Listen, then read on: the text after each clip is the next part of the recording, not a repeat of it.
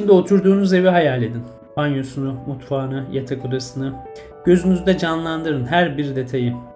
Yaptınız mı? Harika. Şimdi de evinizin değiştiğini ve oldukça karanlık, penceresi bile olmayan bir çatı katında yaşamaya başladığınızı düşünün. Bu size nasıl hissettirirdi? Muhtemelen hayal edince bile kötü hissetmeye başlamışsınızdır. İşte böyle bir ortamda yaşamak zorunda kalan küçük bir kız çocuğu babasının ona öğrettiği mutluluk oyunu ile o ortamda kendi kendine oynamaya başlar.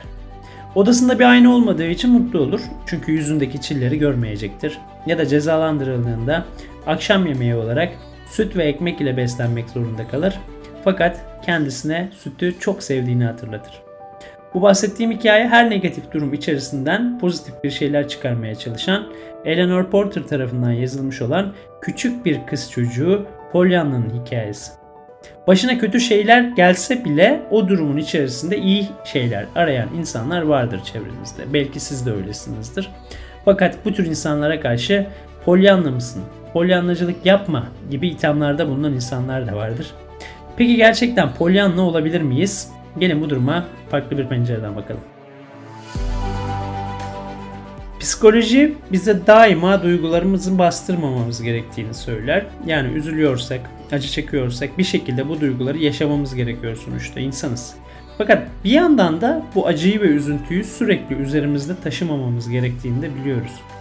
Yaşadığımız olumsuz bir duygu varsa bunun bir şekilde geçeceğini biliyoruz. Çünkü bunu daha önce defalarca yaşadık. İşte tam bu noktada Pollyanna devreye giriyor. Evet, acı çekebiliriz, üzülebiliriz. Ama her acı içerisinden bir mutluluk çıkarabilirsek bu yaşamımızı kolaylaştıracaktır. Kolaylaştırmaktan kastım acıyı uzun süre üzerimizde taşımayarak bir nevi anı yaşamaya başlayacağız aslında. Bu konuda Pollyanna ilkesi olarak yer alan bir ilke var. İlk olarak 1970'lerde insanların karamsar ve somutkan olmaktan çok gözle görülür şekilde iyimser ve pozitif olma eğiliminde olduklarını gözlemleyen araştırmacılar Matling ve Stank tarafından tanımlanan bir ilke bu.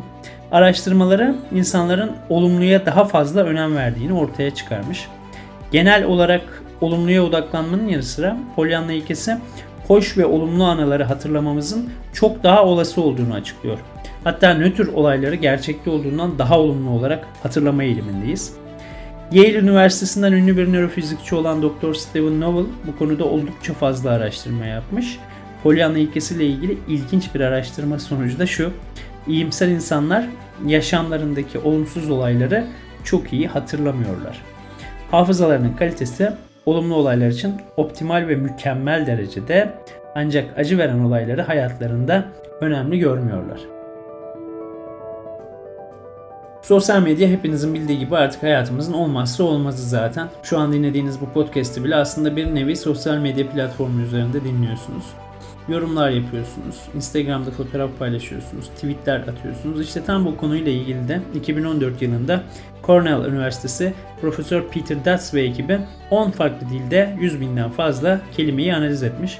Hatta sosyal medyadaki etkileşimleri bile analiz etmişler. Attığımız tweetlerin, dinlediğimiz şarkılara ait sözlerin, paylaştığımız içeriklerin, hatta izlediğimiz filmlerin alt yazılarının net bir pozitif duygusal önyargıya sahip olduğunu bulmuşlar.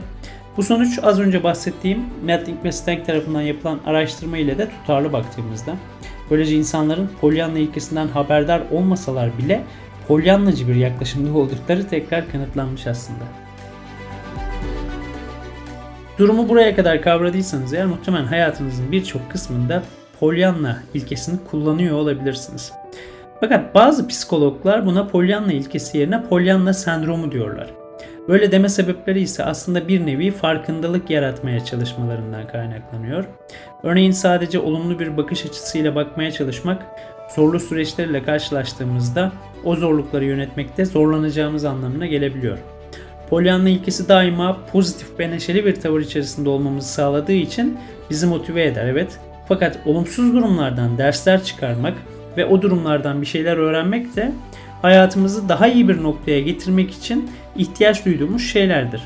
Ve biz zorluklar ile mücadele etmek yerine üzerini kapatırsak kendimizi geliştiremeyiz diyor aslında Pollyanna sendromu diyenler. Şimdi özetleyecek olursak bir Pollyanna gibi davrananlar yani Pollyanna ilkesini benimseyen insanlar var. Bir de Pollyanna sendromu dediğimiz kısmı benimseyenler. Ben iki tarafta da yer almıyorum diyorsanız verdiğim örnekleri tekrar dinlediğinizde aslında farkında olmadan da bir tarafta yer aldığınızı fark edeceksiniz. Peki hangisi doğru olan? Baktığımızda ikisi de doğru gözüküyor değil mi? İşte bu yüzden bu ikisini beyaz ve siyah olarak tanımlarsak ve kesiştirirsek ortada gri bir alan kalır. Ne siyah ne de beyaz. Bu bizim için dengedir aslında. Orada olmamız gerekir. Pozitif bir psikoloji içerisinde olmak bize daima ilham verip motive edecektir. Fakat bazen başımıza gelenleri kontrol edemeyiz. İşte o kontrol edemediğimiz alanlardan çıkaracağımız dersler oldukça önemlidir. O halde Pollyanna mısın diye soran insanlara başıma gelen kötü durumlardan gerekli dersleri çıkaran Pollyanna'yım diyebiliriz. Diğer bölümlerde görüşmek üzere. Kendinize iyi bakın.